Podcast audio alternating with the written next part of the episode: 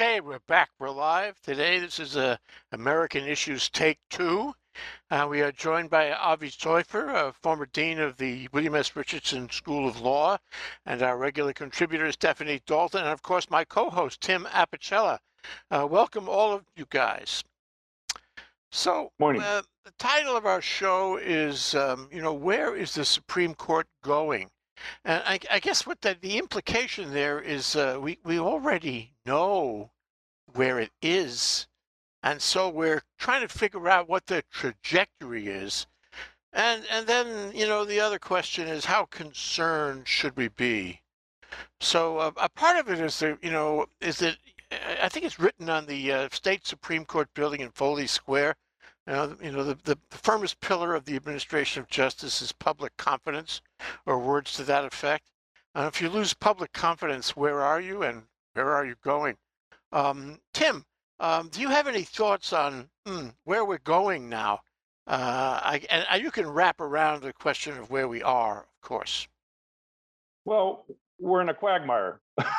That's where we are. Where we're going is, um, you know, there's there's a whole there's a plethora of options uh, where this could go. I mean, right now there's a bill in, in the House. It's HR 250 2584, and it's a proposal to increase the Supreme Court to 12 justices. This was introduced by Hank Johnson of Georgia, Jerry Nadler of New York, Senator Edward Markey, and um, uh, I think Representative Jones.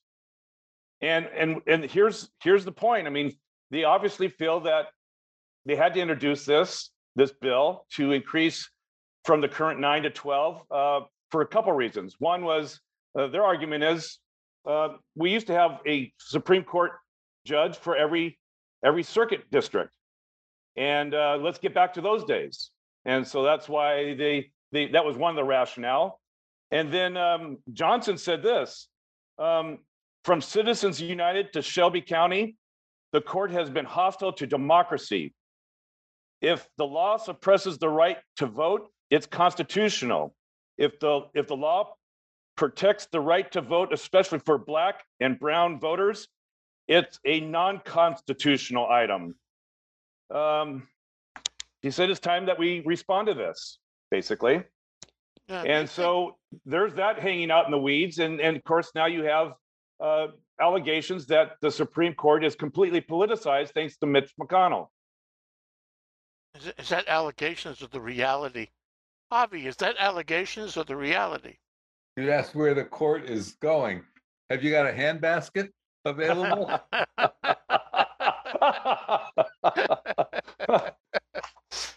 I think uh, there is much to be said about the court, and there is even uh, more to be said, I think, about this draft opinion, which is just foolish to talk about whether it's in the text or not. Uh, if you look at other constitutional rights, um, and it's remarkable if there were five votes. Now, we don't know that we know there were five votes for a particular result, but we don't know if they joined that draft opinion. And I assume it will change.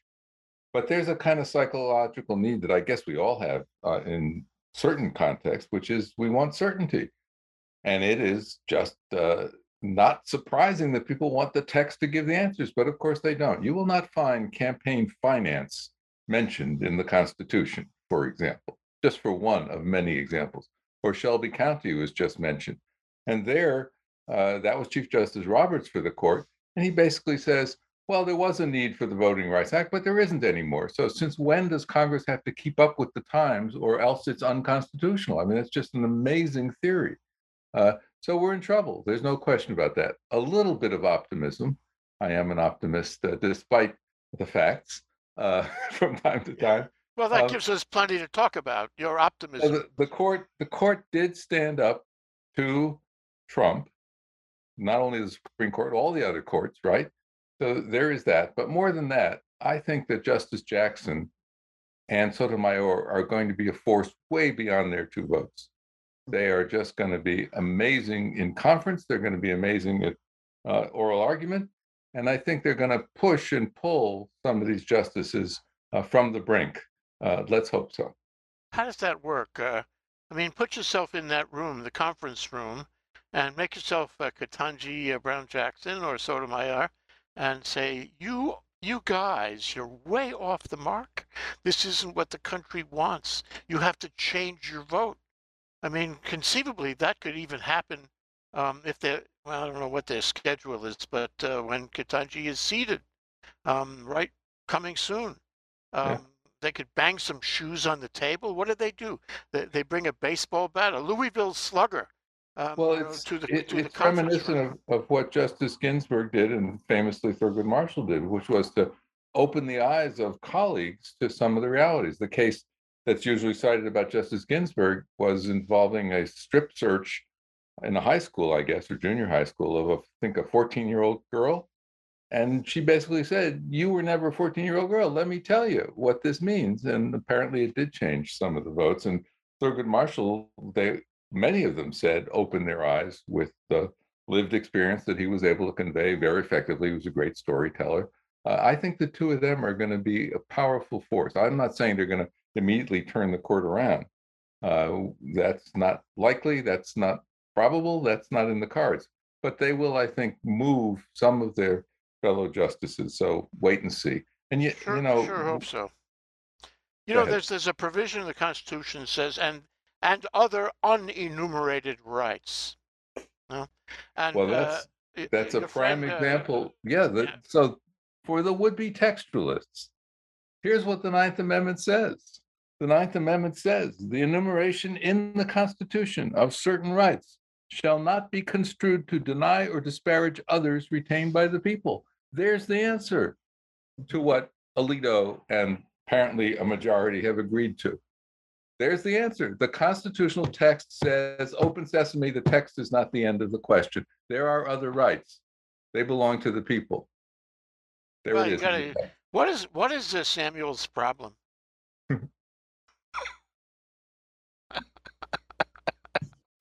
you you heard it here on Think Tech. He, I, I just noticed this. He was uh, in the lower court in Casey, as a matter of fact, dissenting. Uh, so he's been involved with these questions before he was on the court.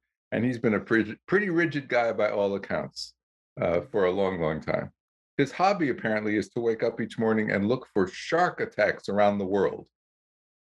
That's There pretty Huh. weird. is, there, there is a letter. Have you read Wait, it? from attorneys or from real sharks? I heard that. Well, there is a letter from his classmates at Princeton, one of the first classes. Um, and they've written a letter about the, his misogynistic position. Uh, uh, that, that it, it goes throughout, throughout his, uh, draft. And they've, they're, they're asking, um, for attention to that, not that they expect any change, but that they feel an obligation to come forth and ex, and explain a little bit about what they know of this man and that he's not the one to arbitrate the decision on, on Roe and that the write-up is in need of improvement, to say the least. He was Well, you know- a member of a group that opposed coeducation at Princeton. as a matter of fact. Ah, well, you know, Princeton isn't what it used to be. Uh, for that matter, uh, neither is Harvard or Yale. I'm sorry, Avi. I'm sorry I said that. These schools, No, what, have, what have happened to our they're a lot more diverse than they used to be. But uh, when this Supreme Court gets through with the Harvard admissions case, it's going to be tougher, I suspect, and I fear. Yeah. Hey, Mhm, mhm. hey, Jay, Yeah, I want to throw something out if I could. Okay, but after you, it has to be Stephanie. Okay. um, you know, there's a lot of talk right now that is it really is it really um, fair that uh, the Supreme Court is you know taking the, the tact of strict constitutionalist when the Constitution was really uh, geared for white male property owners. And is that fair that you know this strict interpretation in 2022 um, is not taking into account all the rights that uh, people of color and, and people of uh, females and um, gay gay populations have they've earned certain rights now and uh, is that fair Oh, you doesn't want matter the, if it's fair the I- i mean is that legal too Well, uh, it's not fair. Clearly, um, Avi, is it legal?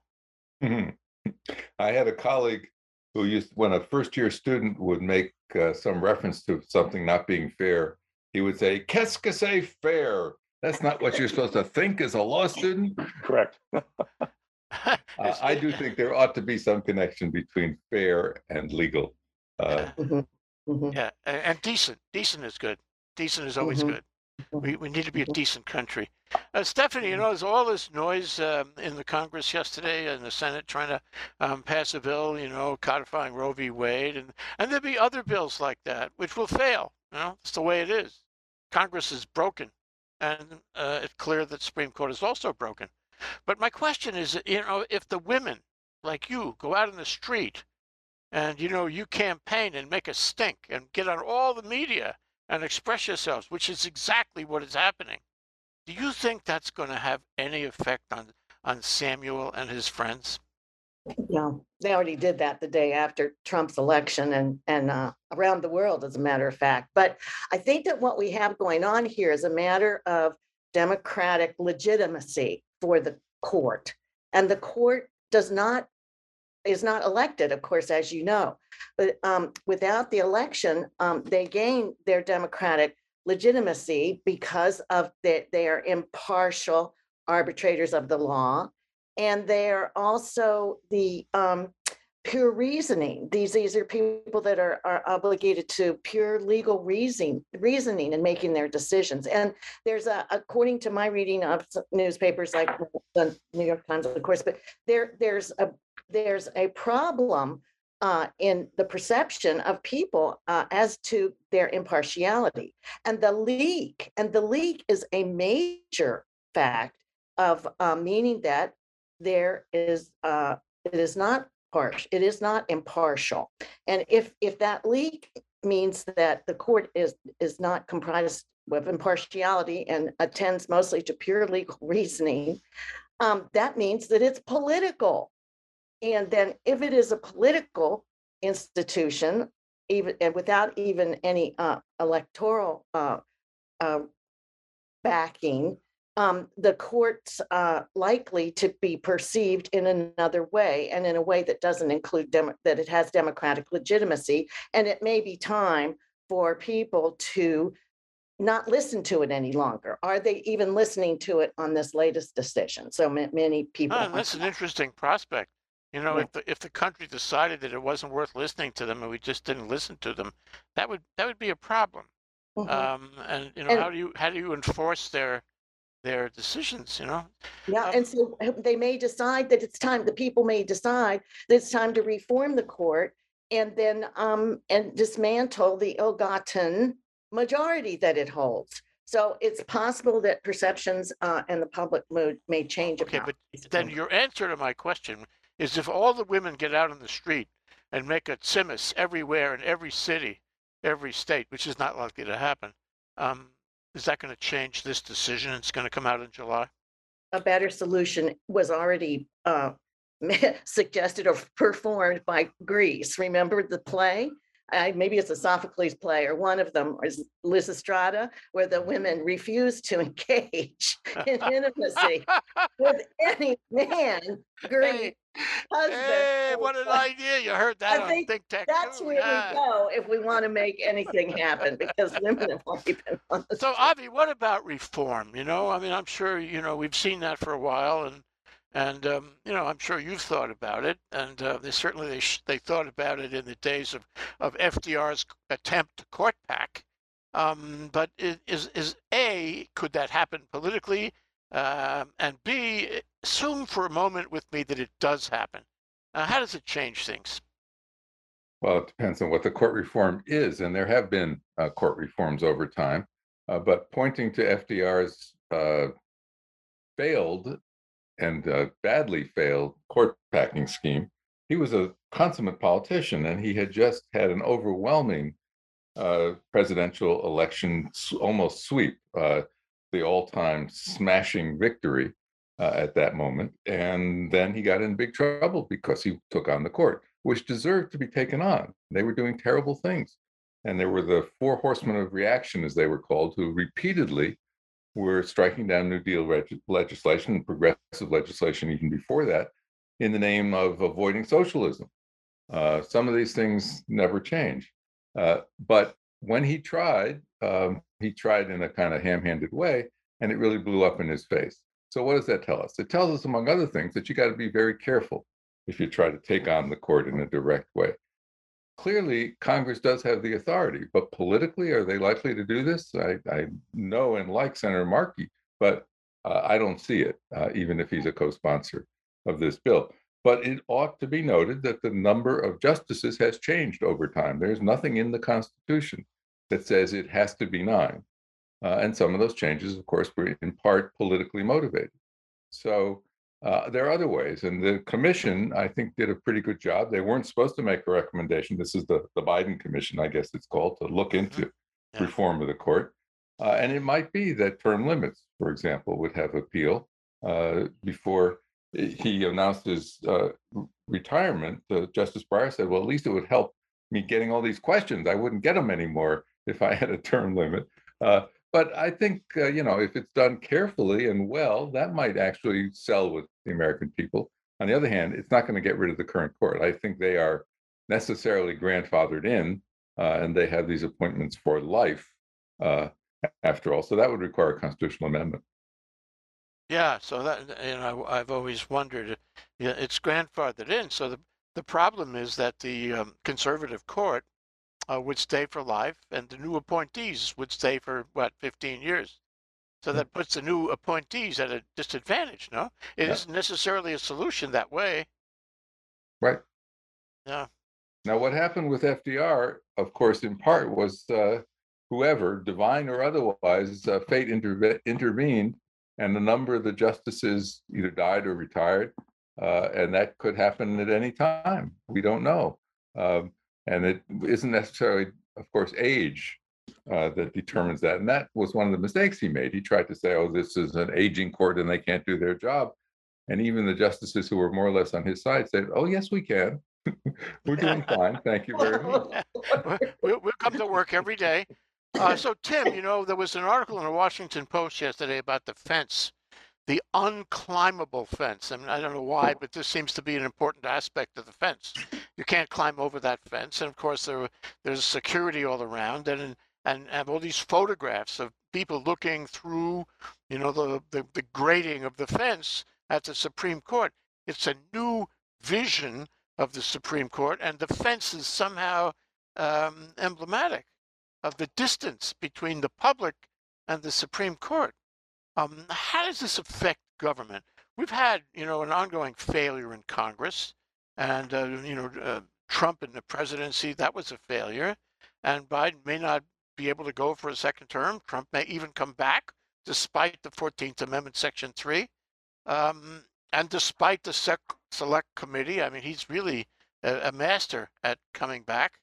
Um, so when the court fails, as it is, um, how does that affect the country? How does that affect the other branches of government? This is not an Well, easy question. No, it's not. It's it's convoluted. It's very difficult. Hey, but you know what? Guess what? The fence, metaphorically, and re- in reality, is being breached. They're climbing over the new fence, but they're hurting themselves in the process. So All the local hospitals are filling up with with people that have been injured trying to climb over the fence. and uh, to go to uh, Ari's point, that maybe you shouldn't take on the Supreme Court because you might get hurt too. So, um, I, I think we we've kind of touched on this a little bit about uh, this dysfunction and, and how it's affecting other avenues of government. But maybe it's government that's affecting the Supreme Court, and that is we really, since Ronald Reagan, and you know, taking in Jerry Falwell and the moral majority and the influence of of Catholics uh, in the in recent days, um, we're kind of moving into a theocracy, and that's not good. Uh, I'd like to see the provisions that uh, a, a firewall so thick between church and state that you can't, you know, you can't see between it. Uh, we're not seeing that anymore, and I, I think we're losing our way as a country because we we need the political support and votes from either the evangelicals or the Catholics or whatever. And I think we've lost our way. And every president that that brings them brings the camel's nose under the tent in the form of religious groups, um, the, those candidates have lost their way. Stephanie, what's wrong with the theocracy? I mean, this, this court seems to be going there. I mean, if they believe it, and uh, at least a third or 40% of the country believes it, um, maybe it's a good thing. I mean, if this is the will of the people, let's go back to, you know, witch, witch, witchcraft. well, they, they just are putting the burqas back on, uh, you know, across the ocean. So I, I don't think any of us want to do that. But, you know, I, I do appreciate the comment about the two new women justices and what impact they may possibly have, which I, I don't think, I, they're very strong. I couldn't ask for more, but in the situation, I don't know, it, it, this is moving the mountain.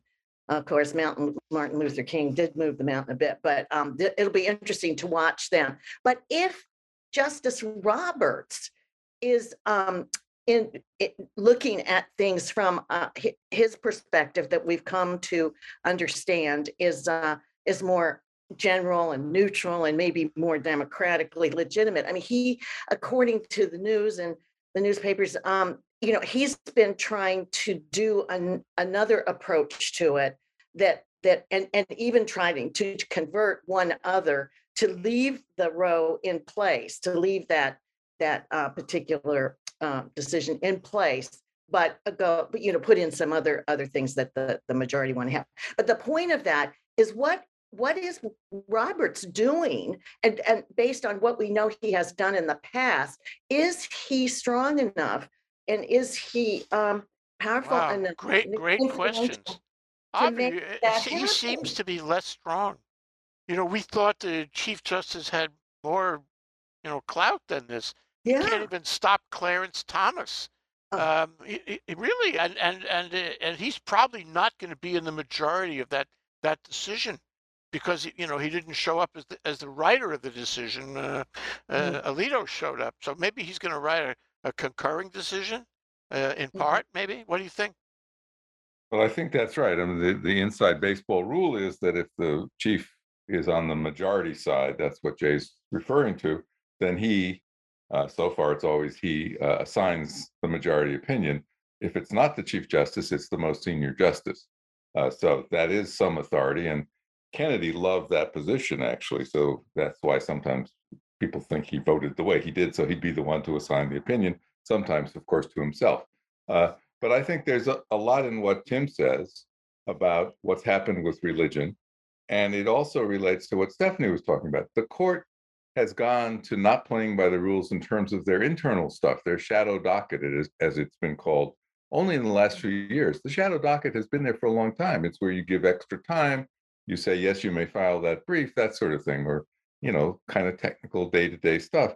All of a sudden, they're issuing emergency orders when there is no emergency if they think free exercise is at stake. And free exercise is suddenly not just equal to other speech, it's actually favored over other speech. And they've forgotten, apparently, that the First Amendment has another clause about religion, which is called the non establishment clause. You're not supposed to have the state mingling with religion. And they're clearly doing that. And I think that's what really has pissed off Roberts, actually. And he's been unable to control that because there are enough votes for them to try to just jam it through. And they've done it repeatedly about voting as well. So these are really serious things. And I think a lot of the trouble we're in can be traced back to the court. Um, guns, for example, nobody thought there was, well, not nobody, there was no independent right for an individual to have a gun until Scalia discovered it in Heller in 2008, and then they extended it and applied to the states Un- unenumerated, if you will. Right. And, and he had to do that by saying the Second Amendment naturally has two clauses, and that naturally kills me every time because he didn't believe in natural law, but suddenly he's naturally reading the text to say, I don't have to talk about the first clause, which is about the militia. I'll talk about the second clause. But I mean, when you talk about gambling, I mean, I think we really have a sports gambling scandal about to happen because it's all over. All the ads when you're watching a basketball game. Uh, here's the way we'll give you a free whatever. That's because the Supreme Court struck down Congress's authority over the states in the name of federalism. So now the states, in theory, can regulate or not, which means it's unregulated. Uh, and you know, on and on. The problems with race, the problems with voting. The court has been a major player in our crises, plural. Yeah, oh, and it has changed structurally and philosophically, and even in terms of its own procedure. By the way, I noticed that so far we haven't spent a whole lot of time on the leak. And this is good because Larry Tribe said, when you talk about what the Supreme Court did, you should talk about the content, not the leak. That's what he said. He's right. Well, I have to go, I have to go take a leak, so, no. no. I hope I hope it was nothing we said, Avi. Sorry. So you know, so Tim, this is this uh, this really doesn't bespeak very well, and I guess uh, you know you and I, Tim, have talked about um, you know Trump's legacy uh, for the past what five years. He's still giving us legacy even now. Um, and my question to you is, how much of what has happened, you know, the philosophical shift in the court, the procedural shift in the court, the whole attitudinal thing, and the fence uh, outside the court. Um, how much of that do you ascribe to our friend Donald? a lot and it's it's again it's it's the permission you know um, governor Hawaii said you know when people are given permission they act badly and we've been given permission by the you know the commander in chief the president of the united states to look past the rule of law to look past um, poor behavior um, really raunchy speech in our in the in the public you know in the the public discourse. And and now it's like okay if there's set rules that weren't and they were tradition for hundreds of years well tradition be damned because donald trump destroyed tradition of government even though they weren't you know um, in black and white in our constitution. Uh, so he is the wrecking ball of of many things. And and it has not been um, you know a good day for democracy or the republic Okay, we're we're running a little out of time here, Stephanie. I, I'd like to ask you how you think this uh, decision and other decisions that the Supreme Court will undoubtedly issue, such as in the area of contraceptives, uh, maybe gay rights as well. How is it going to affect the country? How is it going to affect our quality of life? How is it going to affect, you know, the the, the, marital institution? Uh, how is it going to affect the economy? Uh, in that in that narrow area of human rights, how is what this court is doing, where it's going, going to affect our daily lives? Well, we're going to see a lot more pregnant women walking around the streets of America, and we're going to need some expansion of the obstetrical services at the local hospitals. And it just reminds me of the book about going, going, Alison Weir going back to the 16th century. What would be what would you see there that's different from now mostly? And the number one thing that was all the women were pregnant. Okay. And the other thing was that that the teeth, the teeth were a problem because they didn't have dentistry. So they were all in trouble there. So um, is that, I mean, and then I think we ought to have a check to make sure that all Supreme Court justices married to childbearing age women have either just had a baby or are having the next one now. So I think that's a major difference. Okay, but any, I mean, it's unthinkable. But and, and when I hear leaders talking about this, elected leaders talking about it, it it's beyond um, my comprehension how they have the nerve to go against public opinion. And contraception must be much, much higher than 70% opposing uh, abortion regulation or, or prohibition. So um, uh, could it happen? Yes. And I think people ought to get ready. I would hope that this is a stimulus for vote voters to turn out because it strengthens um, the the uh, impact of on on individuals' personal lives. I think they will. I'm hoping that they will. I think they they will. I mean, women have got to be thinking about this. Um, uh, not if not for themselves, for the rest of their families, where they have childbearing uh, people. Um, I mean, it, it because all we're learning about now that the Republicans want to ignore is not about uh, is about how it interferes with women participating in the society. I mean, things are really different from pre-birth control. You know, the '60s there wasn't any birth control in the '60s, and um, and even the early '70s. And look at the difference. I mean, why do we have women on the Supreme Court? Why do we have women in professions? Because they don't have that. Because they have control over their reproduction and the amount of of uh, childcare they need to do personally uh, in their lives. So it so it it it will be a major shift of life. Well, I think we can expect a lot of major shifts. You know, one of the reasons when I framed this, Avi, um, to say, um, you know, how concerned should we be? And where the court is going was with with the thought in mind that this is only one, a very very important civil right, human right in the country, an enlightened human right in the country, as in most of the world. Actually, there are only 24 countries out there that actually uh, uh, ban abortion. The rest of them are perfectly agreeable to it, including a number of Catholic countries right now today. But it's not just that. It's the whole thing unleashes an attack on our civil rights, on our Bill of Rights, on freedom of the press, which is probably the scariest one of all.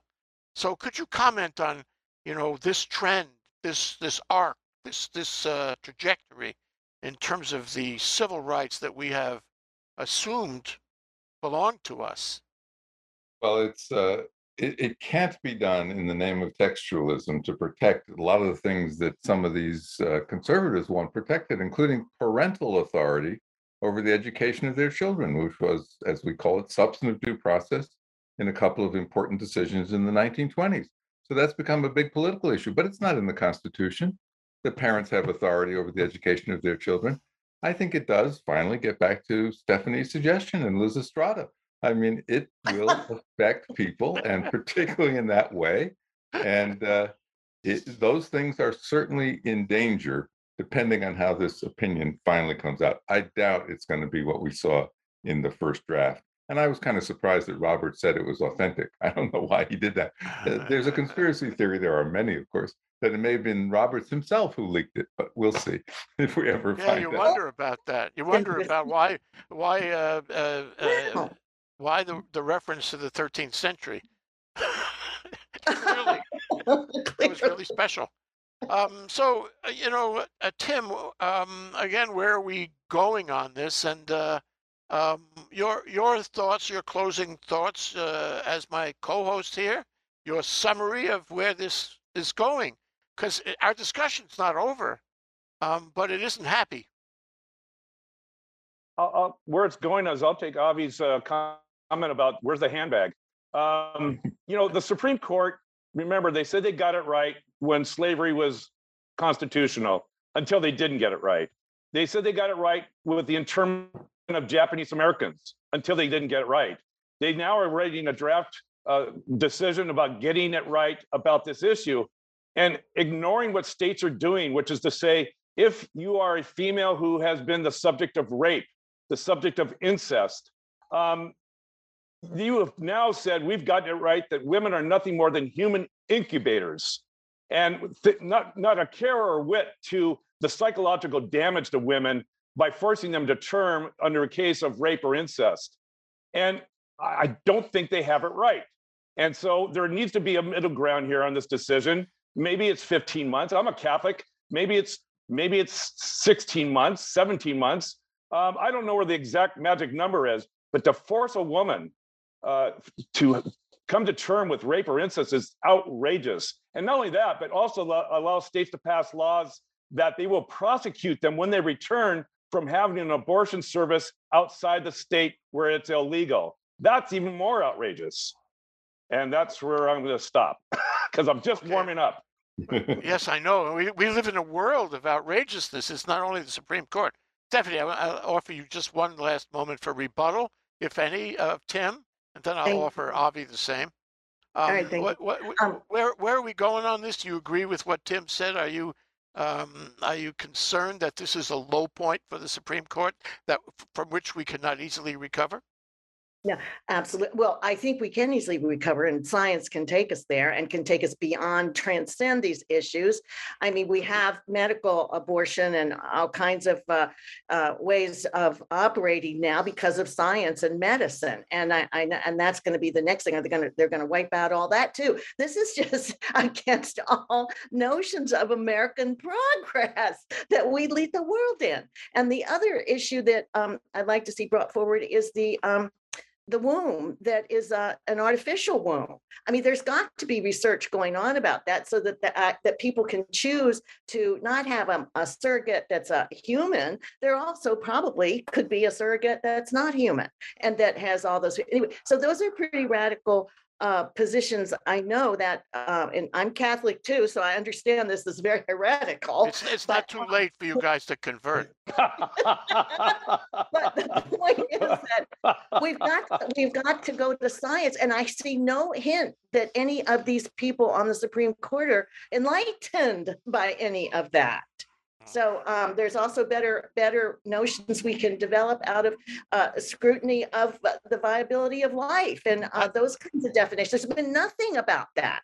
And I, so I how- have this vision of it's it's bedtime. It's bedtime for Bonzo, um, and um, and we and we have the the the wife and the husband, and the the husband turns to the wife. He says, "Good night, dear," uh, and uh, he gives her a kiss. And on the other side of the bed is uh, Samuel Alito, and he turns around and gives her a kiss too, because he's there with them, enjoying the sanctity of the marriage. It's a three-part marriage now. Avi, you know, we have talked, you and me have talked about so many times, we've talked about, you know, where is the Supreme Court in terms of its historical sine curve? And we'll have to agree that there have been ups and downs in the Supreme Court since 1789. But where are we now? Is this one, this is like a Passover question, is this down different from all the other downs? It's a very good question. Um, and you are the guy who knows what question to ask, the wise son. So that's good. Um, I think we tend to forget, and I think Jay himself tends to forget that there have been some other really serious downs. Dred Scott, of course, being one of them. Uh, but so was Plessy versus Ferguson. And the court had lasting impact. Uh, there was a civil war after Dred Scott. Uh, what the court did to embrace and legitimize Jim Crow is a horrible story which tends to be forgotten. And the court did that over many decades in the late 19th century. It wasn't just Plessy, a whole bunch of cases that did in voting rights, for example. There had been a promise right after the Civil War in the constitutional amendments and statutes, and the court did them in very quickly, very soon after the Civil War. And that lasted for a long, long time, and we're still paying the price. So, you know, how long does a down remain a down to be called a first down? Or anyway, uh, it's time to punt, Jay. It's time to punt. It's fourth down. All right, there you have it. Uh, Tim Apicella, thank you so much. Uh, Avi Soifer, Stephanie Stoll Dalton. I leave you with only one uh, one thought. Uh, thank you for making the time. Thank you. Aloha. You- Thanks for your insights. I think it's what you're also supposed to We say. appreciate being here. Aloha. I do, I do. Aloha. Aloha.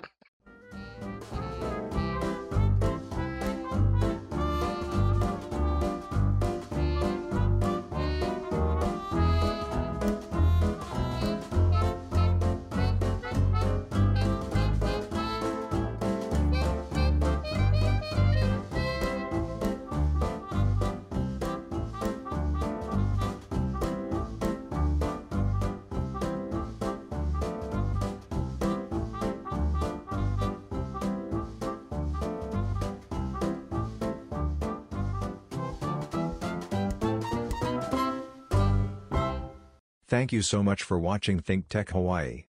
If you like what we do, please like us and click the subscribe button on YouTube and the follow button on Vimeo. You can also follow us on Facebook, Instagram, Twitter, and LinkedIn, and donate to us at thinktechhawaii.com. Mahalo.